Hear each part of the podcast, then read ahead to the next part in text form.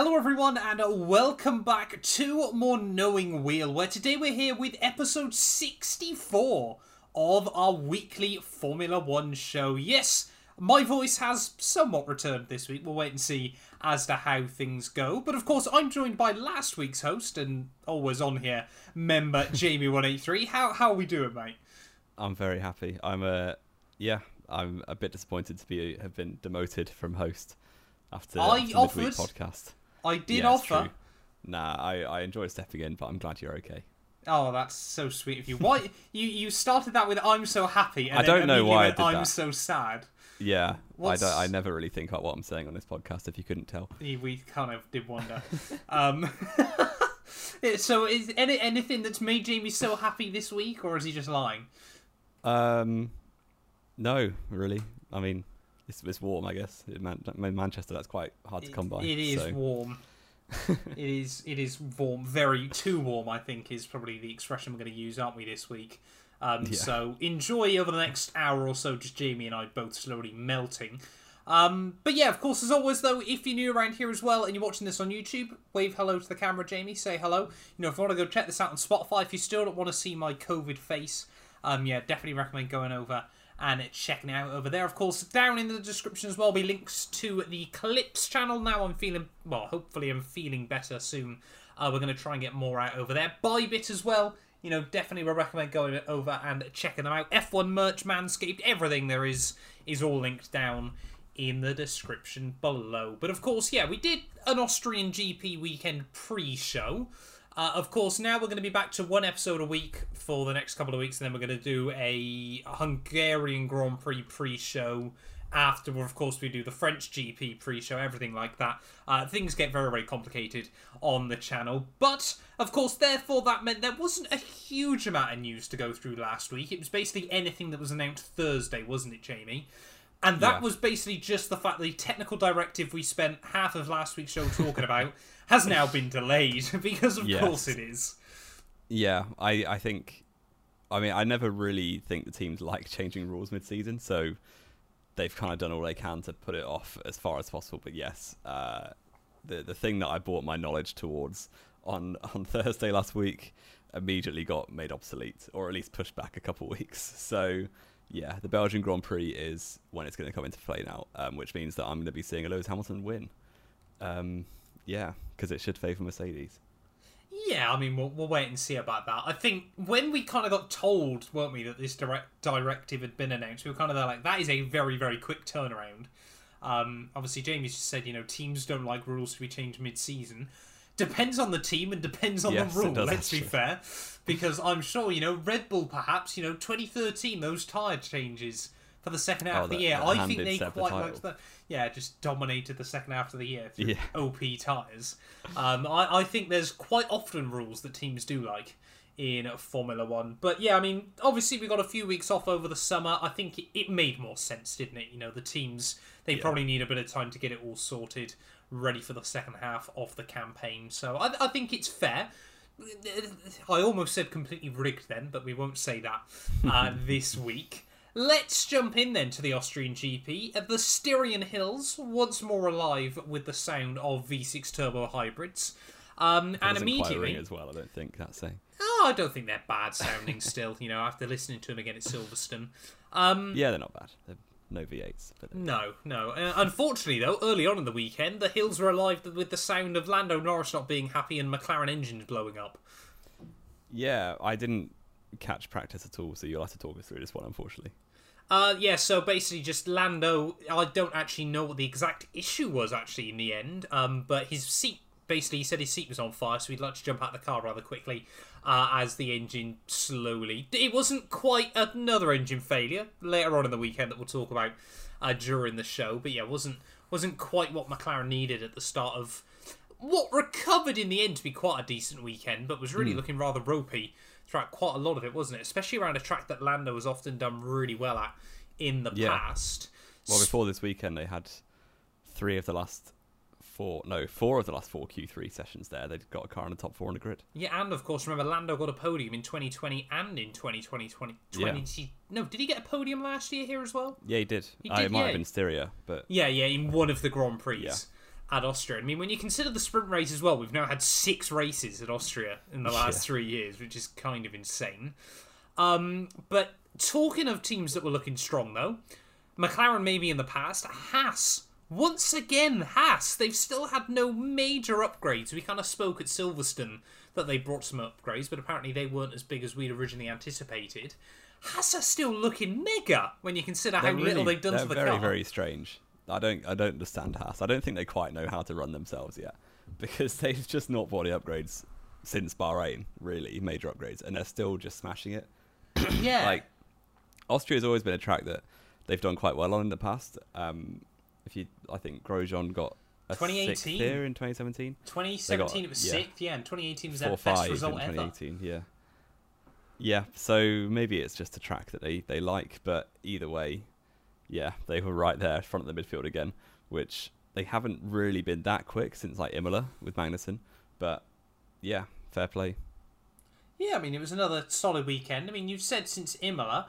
Uh, Canada, they qualified really well. Let's not forget about that. yeah, yeah. And then but then in the Silverstone, race was Silverstone, they were a little way behind Alpine and McLaren, but certainly didn't do too badly. And I think as well that goes to show because there was one man this weekend who we always didn't see any of at all, and he was the dominant man in the midfield, Jamie. And you forgot to mention him there, so we'll definitely talk about him Oh, later yeah. on. I actually forgot he came fifth. Everyone has kind of forgot he existed, all, basically all year, to be honest. But yeah, it's Yeah. safe to say a certain Frenchman that isn't Pierre Gasly is lighting it up in the midfield at this stage of the campaign. Talking though, of course, the end of practice though, Max Verstappen fast ahead of Charles Leclerc and George Russell. We both kind of predicted last week, didn't we, that this would just be another Red Bull walkout. Oh, not a Red Bull walkout, sorry, a Max Verstappen walkout Yeah, um, because it has been so many times in the past. yeah. He got two Grand Slams out of two last year. 142 laps in a row led. Yeah, yeah, and he's won what four races at that track in the past, Yes, yeah, three Austrian Grand Prix, one and one Styrian. Styrian. Yeah. Because people got angry at me when I did my facts video at the end. Of Well, the I. I watched it and thought I'm sure he's won more than three.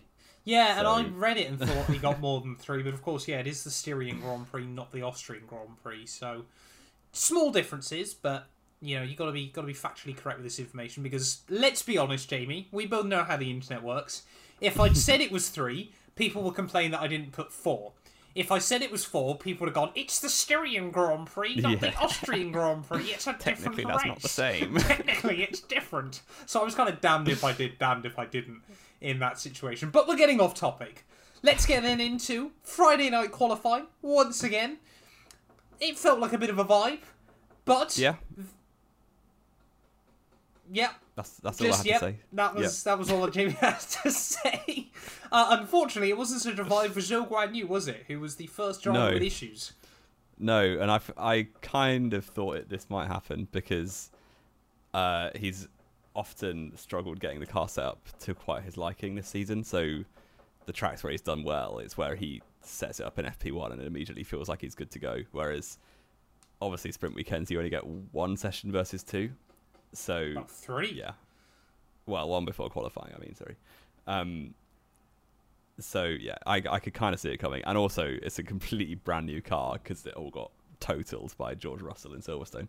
So yeah, 17th on the grid wasn't great, but then it didn't matter anyway because yeah, the car died before the race even started in the sprint. So yeah, Yeah, wherever he qualified, he would have been starting in the pit lane. Yeah, it was was not quite the the most fun weekend down at Zhou Guan Yu HQ, but I mean, yeah, he was joining Q1 with Daniel Ricciardo, both Aston Martins again. They're Seb last at the end of qualifying, got quite unlucky uh, that his final run was taken away. But Ricciardo slower than Lando Norris, despite the fact Lando got about ten minutes of running in Yeah, in free practice, which was kind of bad.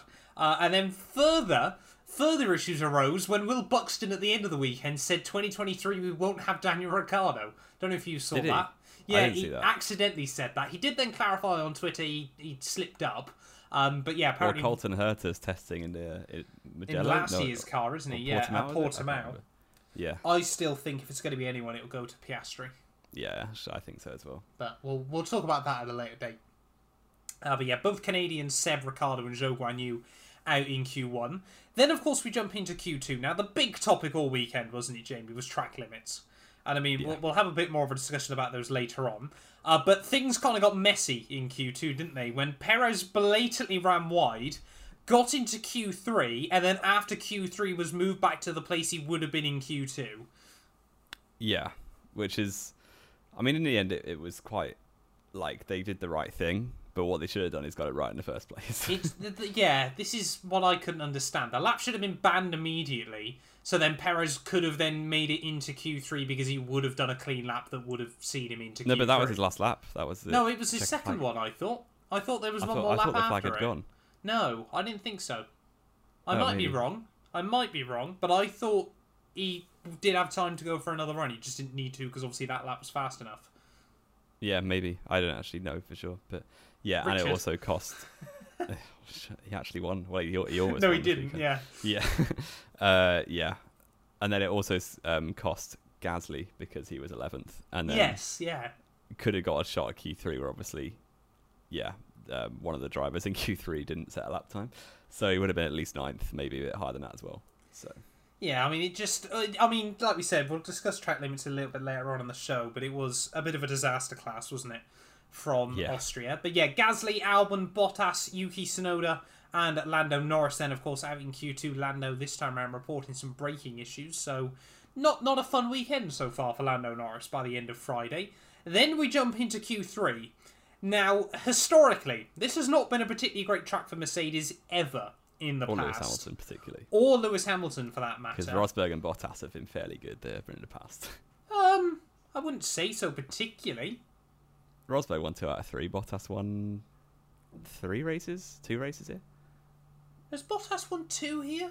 He won 2017 and he won Oh yeah, he has, hasn't he? 2019. Yeah, I suppose actually. Yeah, it's just Hamilton's awful Austria. Um, and Hamilton No, Bottas didn't win 2019. I was there. 2020. he 2020 he won. Sorry, yeah, that was. Yeah. Um, anyway, back to back to the point, Mo. Uh, unfortunately, as we got into Q3, though, Hamilton pretty much immediately on his first run stacks it at turn eight. Yeah, and it was. We don't see that very often for Lewis Hamilton, just binning it with no real reason. Which, yeah, well, I think. I last- think no real reason is a bit well, obviously harsh. he's pushing, but like Yeah. sometimes he gets caught up in incidents and stuff. But like when he's just doing a lap and he crashes, that that basically never happens. I think Brazil 2017 was probably the last time, unless you're counting when he went off on the wet in Imola last year. But that kind of had circumstances to apply to it. Yes, yeah. Um, so yeah, a bit, bit surprising. He was very uh, disappointed with himself. Obviously, cost him a good grid slot as well because Mercedes looked like they could have had a chance of getting it amongst the top four as well, so, or top three because Perez would have been removed later, I guess. Um, yeah, so disappointing for Hamilton, but yeah, he recovered in the race. So Yeah, and then of course George Russell. He's he spoke high praise of Lewis all year, saying he's learnt a lot from him, uh, and then Yeah. unfortunately learned how to stack it as well. yeah, yeah, and he even copied Lewis in the race too. So yeah, we'll get onto that later on. But it was very, very similar to the 2015 qualifying session at Austria, where again the two Mercedes teammates, uh, after the first runs, Hamilton was on pole, Rosberg second. Final runs come around, Hamilton bottles it at turn one, goes off, and then Rosberg is like improving and goes off at the final corner. So yeah, very weird how this track just seems to go quite badly for Hamilton and Mercedes. But there we go. Yeah, sometimes I guess you just get tracks like that. I mean, it's quite funny, isn't it, that we see a bad track for Hamilton when he's won here what twice? Yeah, One Austrian, one Styrian Grand twice Prix. for Hamilton is very Twice poor, for? Hamilton is awful standards, which is kind of mad when you think about it. Um, but yeah, that then meant that Max Verstappen did end up going fastest in Q3. Actually, a really good battle for pole position in the end, wasn't it? Charles Leclerc took pole. Sainz then went right behind him, and then Max just improved right at the end uh, to dip into the 104s there, the only man to go into the 104s. But yeah, they were top three covered by tenth of a second. First time since Bahrain, uh, sorry, the, what was it called again? The weird Sakhir outer loop Sakhir, GP that was what was of 2020. Yeah, the first time top three have been separated by less than a tenth since then. Uh, Perez was P4, but of course that then didn't happen. Uh, with Russell, Ocon, K-Mag, Mick, Alonso, and then Lewis rounding out the top 10. So yeah, George Russell did quite lucky actually to get his lap in and then no one behind him went quicker because, you know, the likes of your Ocons could have been quite a difficult thing to get around this weekend, as we will discuss later on. Then we move to Saturday. It's sprint race time. Some people hate it, some people love it. Fernando Alonso's team decided they were going to leave the tyres on. Uh, the tyre blankets on, even, not the tyres. They, they did Yeah, want and to the be on. car up on its jacks. Yes. Now, everyone thought that was a stupid thing by Alpine, but they didn't do it on. Well, they did do it on purpose. Uh, it's because he had an electrical fault, and they knew if they left him on the grid, then he would be forced to retire immediately, wouldn't he? Um, so Yeah. they deliberately left the car on the jack so they could bring it back into the pit lane, so then they could spend more time trying to fix it. And then it didn't go anywhere anyway. Yeah, it was. Yeah, we all thought Alpine were being Alpine again, but it was it was fairly clever. I want it maybe. I don't. I don't. it was a necessary evil. Yes, yeah. So it wasn't just them being stupid, but yeah, it was a shame for Alonso. Qualified in the top ten, was it? Yeah, Yeah. It yeah. was yeah, eighth, I think. Ninth. Um, Uh, it was yeah, and also end after Perez. he had um he had floor damage in Q two, or he picked up damage in Q two. Otherwise, he could have been right there in the top five, I think, because his pace through before that point in the weekend was very impressive. But shame for Alonso. Doesn't seem to have much luck this season, really. Um, but yeah, uh, sprint race was wiped off immediately, and he's in my fantasy team, so that was fun. Um, yeah, not great, but he again he made amends almost in the uh, in the proper race, and then that caused an abort. No, that didn't cause an aborted start, but an aborted start was caused because another driver in my fantasy team uh, broke down on the formation lap, which was very fun. Uh, Zhou Guan Yu, as we mentioned, uh, yeah, his car just turned off going around the final few corners. Um, he managed to get going again, uh, but obviously he dropped to the back, so had to then do the extra formation lap and pull into the pit lane and start from there. And Yeah. never, never really gained much ground back in the sprint. I mean, it did kind of make me chuckle, didn't it? The fact, you know, he reported all these engine issues. Everyone else is lined up on the grid ready to go. They abort it, and then suddenly the engine kicks back into life. Yeah, yeah, Uh, but yeah, Yeah. I mean, not fun for F1's now most and least experienced drivers on the grid there. Both of them with issues before things even got going. Then we did finally get to the start of the GP, and we'd already had carnage beforehand, and then we had even more by the time they got to turn one. yeah. And it was again similar to the um, uh, Silverstone crash, but obviously a lot lower speed, which was helpful. But it was three wide with Hamilton in the midfield, Gasly on the inside. I can't remember who was on the outside actually. Alex Um, Albon. Oh, Albon. Wow, Hamilton really messed up quali. Uh, It was Albon nailed it, to be honest. yeah, he was like 12, wasn't he, or something? Yeah, yeah. But yeah, Gasly pulled across. It wasn't wasn't the best move from Gasly, too fair, but luckily there was no damage apart from to himself in terms of race time. So yeah, a bit unfortunate. Hamilton obviously doesn't really know how to drive in the midfield, so I don't think I'm- I'm Hamilton not- did I'm- anything wrong. I'm not pinning that on Hamilton at all. I was going to yeah. say, It's a he, he drove perfectly It, in that it situation. It feels like every every time Hamilton starts in the midfield, people just drive into him. It feels like you kind of get this. And Pierre's probably there going, Franz, you seeing this? I'm racing Lewis. yeah, yeah. Yeah, I mean, it was uh, again. You know, I think it's very, very difficult, wasn't it? Because obviously Gasly, Jamie didn't even know who was alongside Lewis there. So how Gaz is meant to know when he's in the car? Of course, Albert Yeah. kind of just appears randomly, doesn't he? Uh, in Formula One race weekends. So. Yeah, Gasly obviously tried to move over towards turn one. Hamilton couldn't go any further to the left, so Gasly just kind of sent himself to the shadow realm into the first corner. Sainz, though, as well, because of Leclerc and Verstappen being so feisty into turn one, jumps Leclerc pretty much immediately, and then they kind of just start battling out early on in the race, watching Verstappen drive off into the sunset for some reason, because Ferrari. Yeah, it was a weird one from Ferrari to not intervene. I guess they want to let the drivers race, but it was it was entertaining, but it was clearly costing both Ferraris time compared to Verstappen. Um, yeah, so I think Sainz enjoyed the battle. I'm not, I don't think Leclerc enjoyed it quite so much, but Leclerc did win out eventually, so it wasn't too bad. Yeah, and I mean, I think there was I saw something on Twitter saying that the apparently the Ferrari mechanics, oh sorry, the Ferrari pit wall told Leclerc to just push and you know sort of keep it clean and tidy, and they were also telling Sainz at the same time to attack Leclerc, Right. like to go for moves, and they're like that is ridiculous, and then you go. It's Ferrari. Ferrari. It's, Yeah. likely that therefore it's true. uh, which is kind of mad. Um, Yeah. But yeah, I mean, the sprint race. To be fair, I mean, we we've often spoke praise. You know, sprint racing is kind of the thing to hate still, isn't it? In Formula One, we've often spoke praise of it.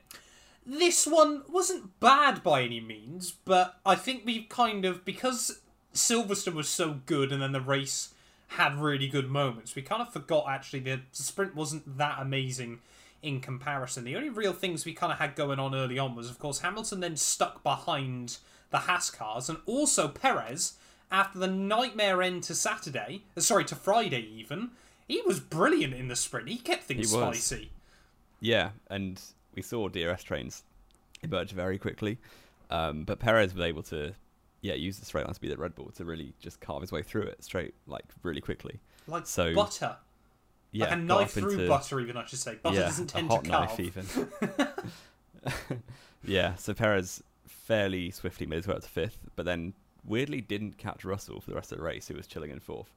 Um, while, yeah, as I said, Hamilton was stuck behind Mick Schumacher, um, who was getting towed along by Magnussen, who was deliberately slowing down into the final sector to give Schumacher DRS for those first three straights. So it was very clever from Haas, but yeah, I'm, I'm not sure Hamilton was too pleased about the the team play to almost screw him over. But eventually he got his man and he finished eighth in the sprint. Hamilton got a point. Yeah. So could be worse. Yeah, not not bad by Hamilton in the end. We did also, because of that, see the Mick Schumacher revenge arc starting to form, didn't we? Yeah. Uh, he was not happy after the sprint because he felt he don't. was I don't know why. K-Mag. I don't know why. Like he wasn't happy. He felt he was quicker than K-Mag and they should have swapped him before Hamilton got to him, so then he could have scored a point and then K-Mag wouldn't have. Yeah, but then if Schumacher was quicker, why did K Mag keep having to slow down to give DRS? And now that, Jamie, none of us know the answer to still. yeah, But- I don't know. Mick was not happy, and we saw what happened when Michael used to not get happy in the F1 paddock, so I don't think anyone was going to tell him otherwise. No. Spe- speaking of drivers not happy, though, uh, Albon also spent a lot of the sprint making things interesting, didn't he? First of all, got a five second penalty for forcing Lando off the road in a move at Silverstone that would have been okay, but now again isn't because FIA are consistent. um, we we have seen some explanations. You know, there are plenty of different reasons as to why Albon did get a penalty here, but then drivers didn't at Silverstone. I think I understand why. It was basically because Lando was ahead, wasn't he, at the apex? Yeah, But It, it's all kind of a bit messy and complicated. Uh, and of course, what the real reason is is because the FIA realised they need to start policing it again. Uh, otherwise, they were screwed. And they Um, definitely were this weekend. Yes, yeah, they would have had big, big issues otherwise. So, yeah, Albon got a five second penalty for that, and then in a fit of rage decided he'd just been off Seb later on. I mean, fair play to him. Seb, I mean, literally Yeah. got what Albon had to him a couple of years ago, just at a different corner. Yeah, a couple of corners later. But I, I loved Albon's defense of both those incidents was my car has no grip. I just understeer into people. was basically what he was saying. Which I mean, that is quite fair, good, isn't it? Just blame Williams. That's the sort of thing we would say on a like my team career mode where you your car's trash, so you're like, oh no, I've understeered and forced him off. And funnily enough, I think I had a video yesterday that went live where I said exactly that. Yeah, Yuki so Tsunoda, I apologise once again. yeah, that was kind of all that happened in the sprint. Uh, those it was there was a few more things like we've definitely seen worse sprint races, uh, but it wasn't that interesting really. Um, so yeah, Verstappen won because the Ferraris were too busy tripping over each other in the start. Um, from Leclerc and Sainz with Russell P4, which is where he qualified ahead of Perez, who recovered to fifth. Ocon, Magnussen, Hamilton scored the points with uh, Mick and Bottas finishing the top 10, although Bottas had engine penalties and eventually changed the floor, I think, or the rear wing or something as well. So was in the pit lane for the start of the proper race. Yeah, and I mean, it must also be said, mustn't it, that Leclerc was actually taking a fair chunk of time out of Max later on in the GP and was very confident come Sunday Mm. that they Yeah, he would have the pace. So, uh, sorry, Charles Leclerc knew something. Probably knew he'd planted something on Sainz's car, which we'll talk about uh, in just a moment. But of course, yeah, that then brought us to race day Sunday. Like Jamie said, Bottas, of course, was starting in the pit lane with some issues. Um, it was obviously Seb was right at the back as well. Alonso was right at the back, so it was going to be a race of experience trying to carve their way back through the order, wasn't it? Talk talk me through the start. Yeah, uh, it was a fairly fairly standard um, up until I mean, it was almost completely obvious what was going to happen into turn five or turn four, sorry. Um, but yeah, Verstappen just kept the lead into turn one. Uh, no contact, as far as I know, into turn one. Um, and then you had, I think, Verstappen leading up the hill, quite comfortable. Uh, yeah, the Ferrari's right behind him. Russell tried to get past Sainz, didn't work into turn three. That allowed Perez to have a chance on Russell. Tries going around the outside of turn four, literally into the braking zone. You just know it's going to end in tears. like before the corner even started, like yeah, there's a crash happening. Um, and lo and behold, it did. Uh, almost identical to the Hamilton and Albon crash from a couple of years ago uh, that cost Albon his first win. It Um, didn't although cost Albon his first win. I hate it No. when people say this. Albon's car was going to break That was anyway. the biggest miracle Albon and Red Bull could have ever hoped for that weekend, and I They would have hate crushed the it if he agenda actually otherwise. was leading when his car broke down. I hate this agenda that that cost Albon a win when everyone forgets, including Red Bull and Albon themselves, that the car was going to break down on him anyway, and it did. Yeah. Yeah. So, but even so, I think it was a bit less cut and dry than that because uh, the car Perez on the outside had a bit more space to use if he wanted to. And so it was a lot. Russell a bit. It was a lot earlier in the corner as well, wasn't Yeah. it? Yeah, so I, I felt a bit for Russell because he was squeezed, but also just slow down and don't take him out. Um, but that, yeah, was basically done for Perez. I got a bit of side pod damage, uh, spun out, obviously was last. They kept him out for a bit, but yeah, he had to retire because the pace just wasn't there at all. No, the car was pretty undrivable uh, from then on. Uh, but I think, yeah, it was safe to say, you know, the Austrian Grand Prix kind of had some big flashes in the pan moments, didn't it? But a lot of it was fairly, you know, three DRS zones in a row. I mean, it makes for good overtaking. I'd rather have it this way round than none of them. Uh, but kind of just meant a lot of moves were fairly easy to set up, weren't they? Uh, we did, though, see early on Mick Schumacher lap four re-jump Lewis, so Haas clearly were able to fire up their tyres really well. And we Hamilton did made a mistake into one, actually. I don't know if you saw that. but Yes, he, he yeah. went over the, the sausage kerb on the outside, um, which he did in 2019 as well. I had to change the wing, and he did it in 2017 and I had to change the wing as well. possibly. So I Possibly. think definitely 19. Maybe the other one's wrong, but yeah, either way, he's not very good at turn one Austria. Okay. Um, yeah, then of course things got spicy up towards the front. After we all thought, you know, this was just going to be a Max Verstappen show all weekend, Charles Yeah. Leclerc went ah ah ah, and suddenly sent it on Max on just lap 12 and took the lead. Yeah, and it we really did really just see a momentum shift. Yeah, because you saw the the few laps before that, Leclerc was chilling in DRS and wasn't close enough to make a move um, because he kept like faking one to turn three inside and stuff, and then it wouldn't come off. But this time on lap 12, he just didn't. He stayed behind Max, and then that gave him obviously he can stay closer through the corner because he's on the right line. And then it sort of caught Verstappen unawares, which we don't see often from Max, but he was definitely caught napping, I think, into turn four. Um, Leclerc just went on the inside, and that was it. And then he just drove off. So, yeah, Red Bull didn't seem to have the pace that we expected, which is a shame. Yeah, I mean they seem to have Yeah, one we're lap both Red Bull pace. fans now. So- Yeah, exactly. I mean, I'm not definitely not wearing a Ferrari hat this week. Um, but yeah, I mean, it was a bit weird, wasn't it? Like we said, you know, Red Bull clearly had one lap pace still, but just they could not get the tyres to work the way they wanted them to this weekend, or anywhere near the level that Ferrari could. Uh, I mean, apparently they had brought some upgrades which made the car heavier again, um, but that was just because obviously they were trying to experiment with some other bits and pieces. But yeah, just two laps later though, Max Verstappen jumps into the pit lane. Yeah, and it was again a curious one from Red Bull. Obviously, they were kind of fighting a losing battle with one v two at the front, but we never really see teams like front running teams pit their driver into traffic, which is exactly what they did with Verstappen. Maybe they thought that all the traffic would just pit, but yeah, he I got mean, through it fairly fast. Yeah. But he was behind the likes of Ocon, uh, Hamilton, Russell, like all of the midfield. I think he came out in like eighth place. He definitely wasn't behind Russell because Russell was at the back Oh by yeah, this Russell. point. Russell was at the last. Yeah, I forgot about that. And he got a five second penalty, which we also forgot to mention for taking out Perez. Yes, yeah. Um, but yeah, Verstappen carved through the traffic fairly quickly, but it it wasn't an ideal undercut to say the least. No, no, I mean, it was a bit strange, but to be honest, I don't think Red Bull had any other choice. I think Max kind of just told him, "I'm pitting now. You better service me." Yeah, because I just don't mean, think, yeah, like I said, the tyres were working for him. Um, but I think the most impressive thing out of it was the fact that Ferrari didn't panic and immediately box as well. Yeah, Ferrari really took control of the race at that stage because they knew what the fastest strategy was, and it was to go a bit further in on the first set of mediums. So that's exactly what they did. And for once, the Ferrari strategy uh, didn't screw Leclerc over. So there we go. Yeah, I mean, it was kind of weird, wasn't it, to sort of see Ferrari not only make a good strategy choice, but actually be confident in it as well, and Yeah. just you know play their own race. Had knew they had pace in the bag, um, but then we probably got to the wildest moment of the race, didn't we, Jamie? Lap Mm. twenty four, things got. Let's let's go pod racing. I think is probably the best way to describe it.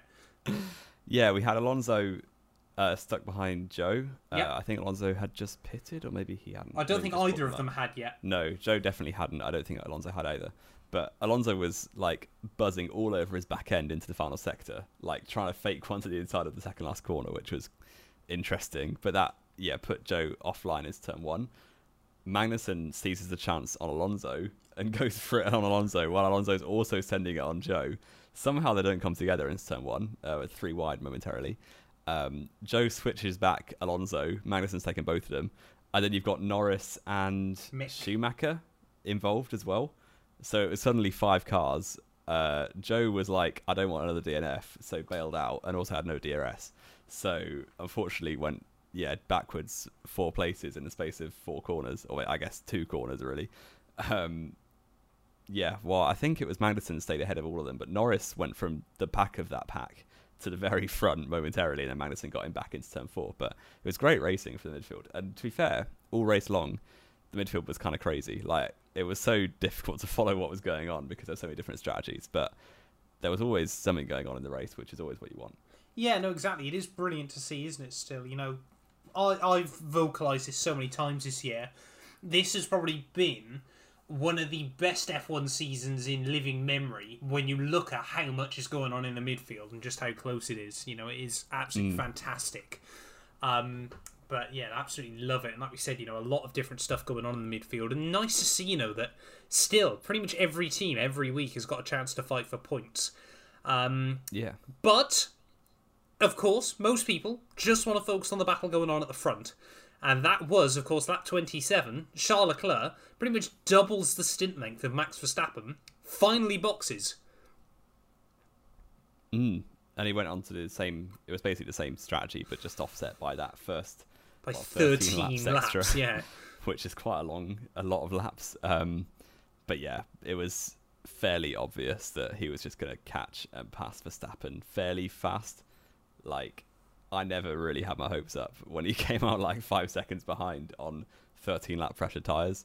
Um, and yeah, he caught him and passed him very quickly. I think Max was clever enough to realise that there wasn't much point fighting and ruining in what's left of his tyres, trying to fight, trying to hold off Leclerc, especially with Sainz right there as well, who pit a lap later and was going to be doing the same thing. So Yeah, no, exactly. It just was not a race that I think Max Verstappen learned quite quickly. You know, it was better to think of the bigger picture this weekend there because, I mean, lap 37, he boxed again, uh, and then he was on another set of hards to try and see him through to the end of the GP.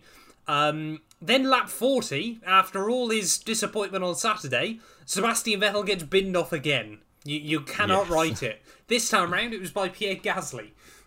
yeah, and Gasly didn't didn't have a very fun weekend. That was another five second penalty handed out in the race. Um, yeah, basically the same the same classic turn four crash. Just one car trying to go on the outside of another car. The inside car understeers and tips the other one into a spin. But this So- one, yeah, I think was by far and away the most optimistic attempt, wasn't it? Including Yeah. Hamilton's in 2019. Yeah, Gasly, should have just bailed out. I think Gasly was barely going to get the car slowed down into the corner by himself. Never mind with poor Seb No. being there on the outside. No. Uh, so yeah, not not a great weekend for either. I think Seb got quite unlucky, but also qualified twentieth, so can't really complain. No, exactly. Not not a weekend to remember for Sebastian Vettel or Pierre Gasly there. Uh, lap 50, though, of course, we have still got a few things going on in the midfield, uh, but nothing too dramatic at the moment, of course. Lap 50, Charles Leclerc pits in again. You know, he's just been comfortable. Oh, excuse me, at the front of the field there. Um, so he's just going to box, you know, to cover off Max Verstappen once more. And it only took him three laps this time round before he's flown back past Max into the lead. And I guess the real question from there was, of course, was Sainz going to get close enough and actually have the pace and skill uh, to jump Max Verstappen? Um, but of course, that that didn't happen. Yeah, yeah. Unfortunately for Sainz, the race winner of the previous Grand Prix, uh, caught up to the back of Max Verstappen. Looked like he maybe had a chance into turn four um, on the on the very lap it happened, but then his engine completely blew up. Um, another Ferrari power unit problem, um, and he was out the race on the spot, and also couldn't couldn't get out because the cars obviously have no handbrake, and he parked it on a hill. So And Yeah, the marshals were useless. the marshal, did you see the marshal who Who ran put a with fire extinguisher and then ran off. and yeah. walked off? Oh, like, very very on. amusing. Not not great. Um, not great. But yeah, Sainz. Are we counting that as a gravel trap visit? It's been it's been a while for Oh, Carlos, I don't but ever think he actually went on the gravel trap. no, it was an escape road alongside of a gravel trap. But yeah, he, I he did his best to go and find. I think he tried to do the best he could there and had a pretty solid Yeah. weekend up to that point, wasn't it? And can we just say as well, Ferrari know how to make an engine blow up still. That was incredible. That was very impressive. The fact he, And, the yeah. engine pretty much ripped apart the chassis around it was a proper old school. Like we need more V10 esque blow ups again. I think I can't what, remember. like three times a race, someone just blows up and there's a No, massive I'm not. I'm not saying three times a race. I'm saying Well, like, that's what the, used to the be. big plumes of smoke, everything like that. I can't remember which F2 driver it was last year that had one at Monaco. And it's like, imagine waking up in your Monaco high rise as there's smoke everywhere, and someone goes, "Oh yeah, some Formula Two drivers absolutely blown their engine to pieces." That's Well, what you the, want. The Kimi Raikkonen. We could have more uh, Belgium. I can't. I think it was. It was definitely the V10 era, 2005 ish. Yeah, where I- there's a massive plume of smoke at the top of Eau Rouge, and Raikkonen just full flat goes through it at full speed. That bit you can kip, to be honest. Um, but I mean, yeah, even Raikkonen's at Monaco all those years ago. You Oh, need yeah. big engine blow ups in Formula One. That's what they're there for. Um, but unfortunately, though, that was basically the last thing that happened though in the Grand Prix, wasn't it, Jamie? There are a few little things that we've that happened that we've just forgotten about, or that weren't in the race highlights. Uh, I quite Oh. enjoyed Alonso. Um, yeah, Fernando Alonso obviously starting basically last after the uh, problem in the sprint race. Um, yeah, came back, was running fifth for a bit. Uh, Ah, yes, sorry. and yeah, he had to pit twice in two laps. Uh, otherwise, he could have finished top eight quite easily, maybe top six, um, with his teammate Ocon, who finished fifth in the end. But yeah, had to pit twice in two laps, which kind of screwed him because had a massive vibration on one of the sets of tyres. Um, yeah, and also I, I very much enjoyed his overtake on Yuki Tsunoda, uh, where literally, as he was overtaking him, he wagged a finger uh, because Tsunoda had just put him on the grass on the entry to turn or the exit of turn three. Um, yeah, Alonso very much the uh, elder statesman of the grid, putting the numbers on the young man Yuki. But there we go. Yeah, I mean, a couple of very, very big highlights there, wasn't it? But yeah, I guess the last thing that really happened was, of course, after Sainz's issue, uh, Leclerc then started reporting issues with the throttling. You're like, Ferrari can't surely throw this away. Yeah, But luckily, well, I say luckily, for Ferrari, luckily, Charles Leclerc did come through for the race victory ahead of Max Verstappen there. Lewis Hamilton, third podium in a row this weekend.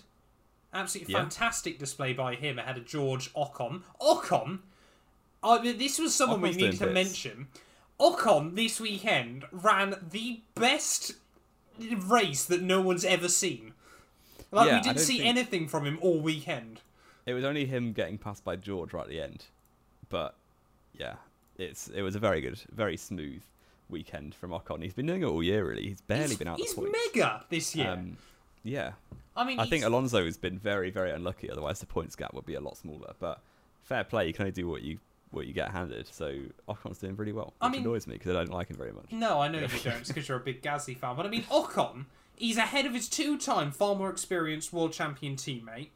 He's got a multi-year deal in place, and he's just quietly picking up a P5 out of nowhere, and no one's really caring. He's living the dream right Hmm. now in the Formula One midfield. And yeah, like we, I mean, we spoke the high praises of Hassel weekend, but Ocon in that Alpine was by far and away the best midfielder. They were clear with that car. It is a very interesting constructors battle as well, um, between well, basically everyone down from the top three because you got well right now McLaren are fourth, but I think it's fair to say Alpine definitely have a faster car yeah. right now. It's basically just Um, carried by Lando. Yeah. So you got McLaren fourth, Alpine fifth, Alfa Romeo are currently sixth with Haas close behind and AlphaTauri. So all all of those will be really interesting to see how it plays out because obviously a lot of those teams are quite small, so need the budget of finishing as high as possible. Yeah, I Um, know. So one to watch through the season for sure. And I mean, I found it. Let me just try and dig up an interesting stat I uncovered yesterday, Jamie. Over the last two race weekends. So, Oh, Haas have outscored everyone, they? Haas have outscored in the last two race weekends Williams, Alpha Tauri, Alfa Romeo, Aston Martin, and McLaren all together. Yeah. 19 points for Haas, 18 points for all of those other teams is kind of mad. Also goes to show at the moment the fact it's basically the big six Alpine and Haas that are scoring. Well, in the last two races, yeah. I think Alpha at McLaren will get back there in, in a good race weekend for them. But yeah, those other five teams are doing a very good job at the minute. Exactly, exactly. Let's get on then, Jamie. Driver of the day. I think there's a few people to shout out here, isn't there? Yeah, obviously Leclerc won his first ever race from Not, Not pole. pole. Yep. Good job by Uh, him. Yeah, I think shout out to the driver of the day. I would I would mention Mick Schumacher. I think he might actually be my my proper one Yeah, he had a good, another him- good weekend. because he is. I I mean we've we've disrespected Mick Schumacher a lot, deservedly so, for the first half of the season. Um, but, But yeah, Mick maybe it's time to put some put some respect on his name. Mick Schumacher is doing the Mick Schumacher, and second half of his second year in a Second season, season. and he's just just suddenly decided now he's gonna upset Dan Ticktum again. Yeah, Um, best race in Formula One for him in terms of finishing. P6. Yes, yeah, best result. I think ever. Alonso. It's a shame that he had that double pit stop because without he could have been. He would have probably been a very good shout yeah. for driver of the day. Looking through elsewhere, though, George Russell, fantastic recovery. Uh, Hamilton as well, you know, another podium despite the issues on Friday and Saturday. Uh, Ocon as well, like we just said, you know, we, we can't sing enough of Ocon's praises They're The only other car not to end up a lap down outside of the big three. So did very, very good job done by him. Albon as well was running in the points for a huge part of the afternoon. And Mm, just then got 12th, pushed out right at the very end there, which was probably heartbreaking for him. But I mean, kind of mad as well when you think there were only five cars on the lead lap at the end, but no one finished more than a lap down. Sebastian Vettel in last there was still only one lap down. Yeah, I guess is that kind of mad? I don't know because it's a, a minute and ten lap give or take. But that's what's kind of it. mad about it. The fact that But yeah, so everyone is more than seventy seconds off the winner, but less than one hundred and forty seconds. yeah, Is that mad? I'm I think sure. that's mad. I think that's pretty mad when you think about it. You know, it's not often that we end up because obviously everyone kind of looked at it and goes, "Oh, well, clearly the big three is still rapid then." But obviously Hmm. Austria is such a short track and there's so many laps to catch up. Of course, you're going to get Yeah. lapped more often around a track like this. But the fact, yeah, that everyone only got lapped once, I think, is quite impressive. I mean, Latifi would have probably been lapped more, um, but he Yeah. retired. Um, but I think, yeah, a lot of a lot of different people there that a deserved shout out for driver of the day. But I think, yeah, Mick Schumacher probably the one that deserved it most in the end. Yeah, and he got the official one as well. Exactly, that's what I mean. Yeah, Yeah. brilliant. Real brilliant quick, weekend. I know it's not in the notes, but I'm going to spring some trivia on you, Okay, uh, like the actual trivia section. okay. So I'm gonna guess it's related then to a- driver of the day. it's not actually, but it's related to another thing that happened, which Oh was no. Uh, Max Verstappen has overtaken Valtteri Bottas in the all-time podium list. I don't know if you Oh no. Have Uh, so think of who has Verstappen has now gone. Verstappen's now gone up to ninth in the all-time list of podiums, while Okay. Bottas is tenth. Okay. Uh, all I want you to do is name the top eight, Oh lord. and you have thirty seconds. No, one minute. Come on. Okay, one minute, and I'll start the time. And there's there's obviously eight more to get. So I need eight. Yeah, and you're going to start in three, two, one, now. Lewis, Michael, Sebastian, Fernando Alonso, Kimi Raikkonen, um, Yep, Alain right. Prost, Ayrton Yep. Senna. Yep, Is that seven? you've only got one more. Rubens Yeah. Barrichello. Oh, you actually smashed it out in, in 17 seconds. Get in there. I'm happy with I that. thought that'd be harder. I thought you were going to miss Rubens, but fair play. No, Rubens was kind of like my if I'm struggling towards the end, just guess. I'll take that. Yeah. So very well. Max Verstappen is level with Barrichello actually on 68. Uh, One more you basically needed. you almost did the you did top three in order. I was yeah, then- just trying to go through at the most Yeah. wins, to be honest. Yeah Because I thought if they've only got be, uh, sixty odd, pretty much, well, everyone, well, even up to S- Prost, wasn't he? He had fifty wins, didn't he? Yeah. So kind of think surely they would have got eighteen podiums. yeah yeah. So there we go. Top ten of all time podiums for Max Verstappen and Valtteri Bottas, which I think is more surprising. Uh, I mean, I've 67 nailed that. podiums I and th- 10 wins. I think the most impressive thing about that, Jamie, is the fact that I got all of them. Yeah, so fast as well. I told you 30 seconds would have been you, you could have done that easily. Well, you did. Well, you could have given me So- eighteen seconds, and I would have done Yeah. it. So we'll we'll take that. We'll absolutely take that. Speaking of things then that we will absolutely take, let's go over, Jamie. Oh, it's no. time for our F1 fancy recap. Yes. Um, I we I have to apologise there is severe and continuous error in my judgment because this was not the final opportunity to play a Mega Driver. But to be fair, my advice got ever a lot of points. So if you listen to me, then well done. You probably megaed Max or Leclerc and got lots of points. Um, but yes, the the gap is actually at the summer break, which is a bit stupid since in the rules it says halfway through the season, which is now. But we'll gloss over that. Um, but yeah, fair play. You'd never you guess. mega drivered Max. Yeah, you'd never guess Jamie sweats fancy things, would you? That he actually he's like one of six people that read through the rules, rather than the rest of us making a team at the start of the year and then basically never changing it. it. And we're, we're going to change it up as well for now. We're going to shout out the top thirty each week. Oh, are we? Um, Here we go. Matt plays a mega driver and suddenly thinks he's big. I'm just saying I nailed this week. How many points did you score, Mister One Eight Three? Oh, I've just gone off it. Hang on. Uh, I scored with no Mega Driver because I played it in Baku. I scored 280, That's pretty poor. which is very good with no Mega Driver. I would argue it's not. Actually, no, I'd Yes. argue that's still really good going. To be honest, I'm sort of yeah, that's probably at my highest score of the season. Yeah, yeah, I think you would Apart have the Mega Weekend, 280, 280 was it? Yeah, Yeah, so even if you had Mega Drive I think you would have scored about three less than me this week. Yeah, yeah. I should check that. I still would have lost to you if I'd Mega Max, but Yeah, yeah. I'll. I'll How many that. then? Let us let us all know. with Well- Mega Driver Verstappen. Three hundred and eighty-seven points. Ridiculous. Three hundred eighty-seven. Yeah, I would have got. eighty-seven, I would have got one less if I Mega Max actually. and you didn't. So I smashed you this but week. my Mega Driver did get me one more point. So there we go. Ah well, Verstappen got 54 points in Baku. But I still smashed it this weekend with 387 points. And I mean, the rest of my team was lethal as well. Mega Drive, I think, to be honest, Mega Driver and Max was still the way to go this weekend because, of course, Yeah, yeah. Leclerc as your turbo still scored Yeah. mega points. Uh, then I had George Russell, who on lap five I thought, well, this is over, uh, but did a fantastic recovery uh, to finish off with 35 points still.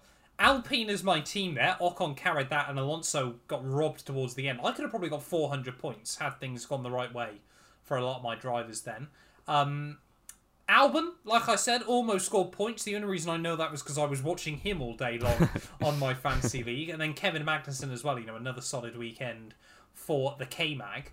So yeah, 387 points. I will take that, and it then means out of our league now of nearly four and a half thousand people, we're both back inside the top 1,000. We're both back inside the top 750, I think, Jamie. I'm well in the 750, yeah. What what position are you in?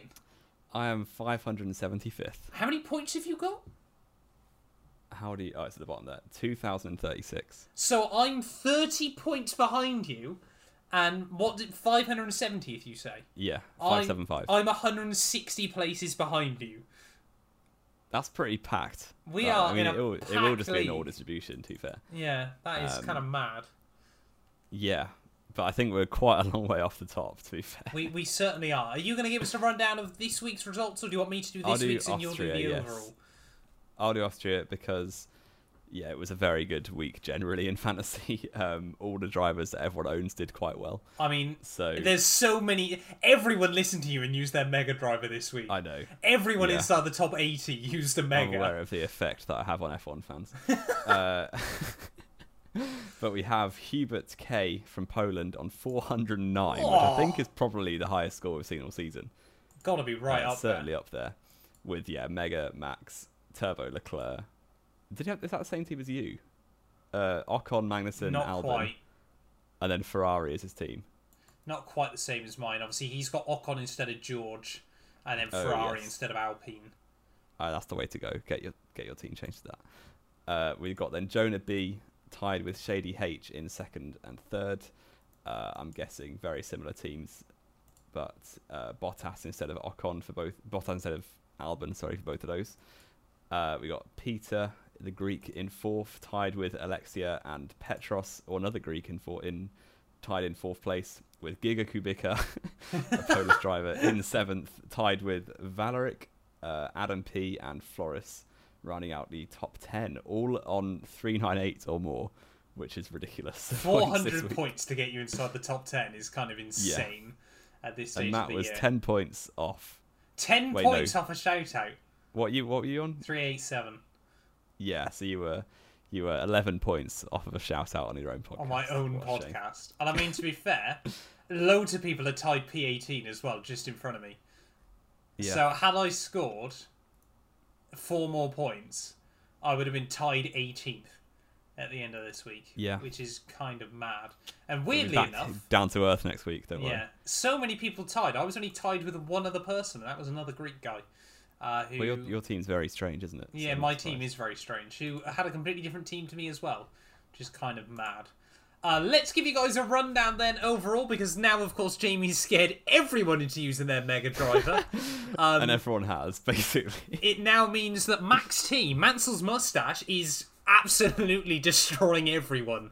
He's now 171 points clear of Tim. he came 55th in Austria, by the way. What with, with whilst using his Mega? Yeah. How yeah. is he so good yet so mediocre all at the same time? Well, he had Latifi, Ah. And Vettel, that's that's a bit of an L. That was, and he's still winning everyone. Wow. He's still destroying everyone this year there. 2,514 points. Where would that rank him globally, Jamie? I will have a research while you keep on. I will keep rattling through scores then. Uh, Tim, yep, still in P2 there. Unfortunately, yeah, lost his top spot. We always knew he would once Max used his Mega. Uh, Bryce in P3 ahead of Larry, who dominated the early stages of the year. Carlos in P5 still ahead of a trio of Indians. Uh, Dipam, Taby, actually, Taby's got two teams there in 7th and 8th place, uh, with Alam Britis in P9 there, with Ren and R rounding out the top 10. So you'd need 2,270 points currently if you'd want to make it into the top 10 of our league. Where would 2,514 points place you overall, Mr. 183? Out of 1.5 million people Yeah. in the global league, Yeah. Mansell's mustache is first by 60 points. What? Fair play. That's a round Actually, no, this has right got to be wrong. Wait, the ranking's messed Oh, up. you know, the ranking will be glitched. So Yeah, apparently the guy in fourth has 1900 points and the guy in fifth has 2400. Okay, so we don't quite know where Max We don't know then quite overall. where he would, but it says on my list right here that he's first. Okay, So- fair play to him. It normally the the fancy league like only recovers on about Wednesday. Uh, It does say rank one when you click on him, so maybe he is first. Fair play. Maybe he is still. We we don't quite know because it often archives who's in other leagues first, so you can sort of see Yeah. them as well. But I mean, fair play, Max. If you are leading overall and you you've got a spare ticket you want to invite me out to, or if you don't want either of them, I can bring Jamie, I suppose, as well. But fair play if you are leading overall, mate. You are absolutely slapping that at this stage of the year. Uh, do we jump then, Jamie, into our prediction recap? Can we remember what we predicted? I think we both predicted a I max we can. domination, didn't we? Uh, yeah. So we both predicted a Verstappen pole. No, we didn't. You predicted Leclerc pole, I predicted Leclerc pole, so that's immediately. which didn't happen. Yep. So there's two points to me. Yeah, Uh, we both predicted a Verstappen sprint win, which did happen. two so points that to makes both it of us. Yep, four two to me overall so far. And then you went for a Verstappen Leclerc Perez, I believe. Yep, so two more points for me. Brought me up to four Yep. overall. I went for a Verstappen Perez Sainz, which got So two DNFs. Two points for you. Only one only point for for you, me. sorry. Oh yeah, one point. Oh no. So you only gained one point this week. Which yeah, I th- but given that I'm already twelve ahead, Let me just see it- how this affects yeah. the scores on the doors. So I was on 40 and you were on 28. And you're now on 45 against me on 32. Yes. So my gap has extended, much like Max Verstappen's championship lead has also extended this weekend. Yep. Yep, fair play. Fair play to Jamie Um, 183. and yeah, we'll leave our France predictions until next podcast next week. Yes, Um, yes, we yeah, will. Slapping it. So I have the predictions, you have the fantasy. Even though I'm winning, I'm beating you in that. You're well, beating me on fantasy still, but yeah, we, we won't talk about that at the moment. Um, I guess sadly, there's only only really one other thing that we have to talk about this weekend, isn't there, Jamie? No, I think there's two more things. One which one of them's track limits. Oh yes, sorry. There's there's a couple more things. Uh, sadly, most of what we have to talk about to end the show this week are unfortunately negatives. Um, before we do those, though, let's give it a race rating out of ten. Silverstone was a solid nine and a half. For me, Yes. Austria was an eight and a half. I I didn't think it was as good as that. Maybe I'm being harsh. I think everyone's got, being harsh because last week was we so got good. treated at Silverstone. I will go for a seven. A seven. There were cars really- almost five wide. Yeah, one one lap. Like that doesn't make a race. It, I don't know. It, Okay. it wasn't that intriguing in the front battle because I can't. You, like after the first stops, you can't Yeah, what's going to I feel like I might focus too much on the midfield and everyone else focuses too much on the race lead. Um, so. I, I guess we'll we'll discuss that.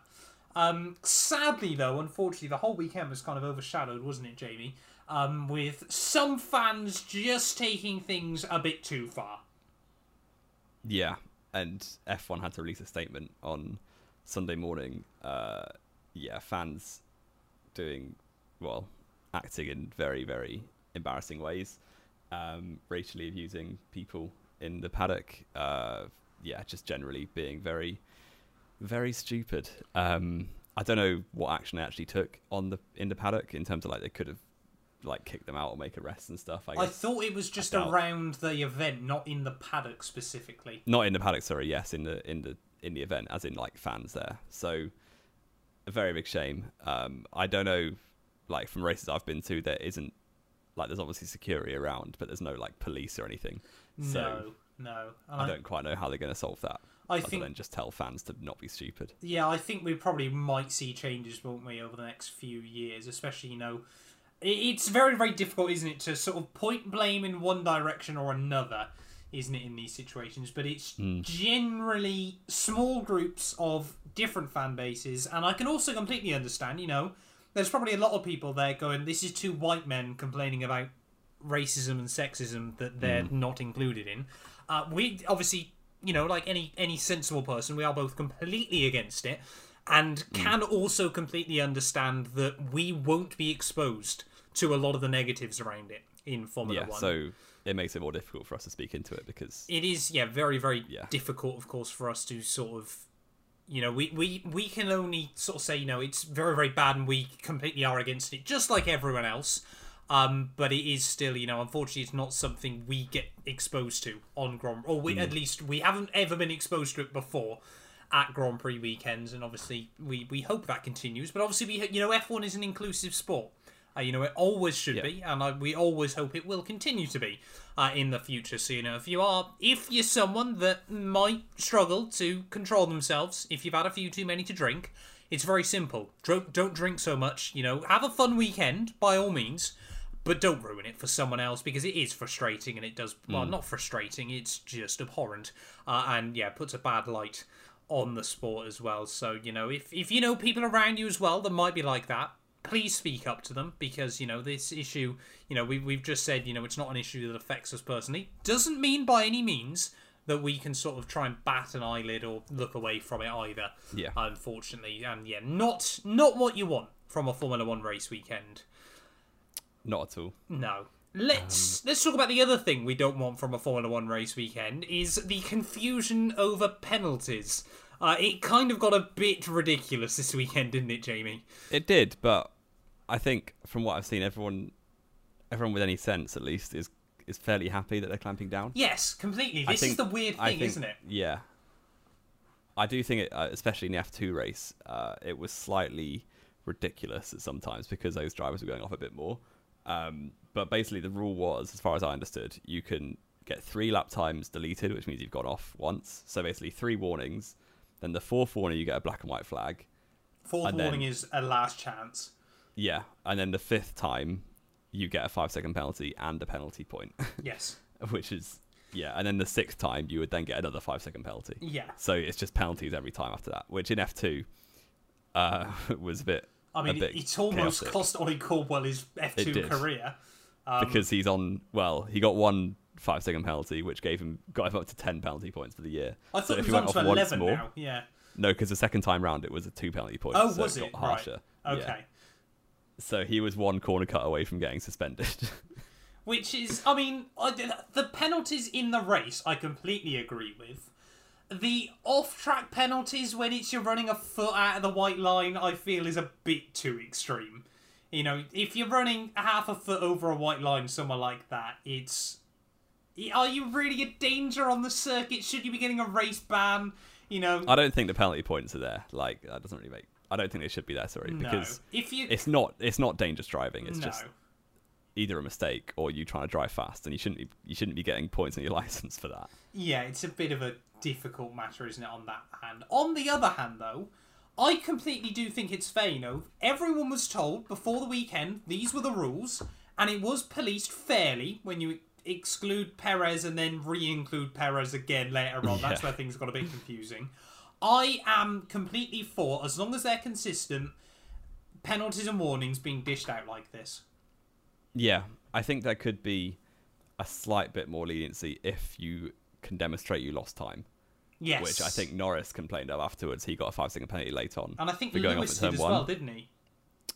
I didn't see that one, but Norris would have been sixth, but got a penalty for going wide at turn one, where he definitely lost time, but still got the penalty, which I feel a bit for him. But yeah, I think if you can demonstrate if you lift off afterwards, or if you've definitely lost time by just making a mistake or something, then maybe not get a warning for that. It's almost like F1 game that we've played for years. Yes, yeah, it is quite funny. I used to go off all the time and then Yeah. lift off, and I never got warnings. No, exactly. I mean, it is quite funny, isn't it? Sort of seeing the F1 drivers complain about something we've had to put up with in the game for Yeah. years at this point.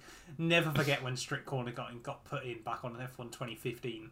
Amazing. Um, but yeah, I mean, like we said, as long as they're consistent with it, I don't personally see an issue with it. Um, but yeah, maybe maybe it'll teach them to stay between the white lines from now on. yeah, hopefully. Hopefully. Um, France coming up, so that'll be interesting.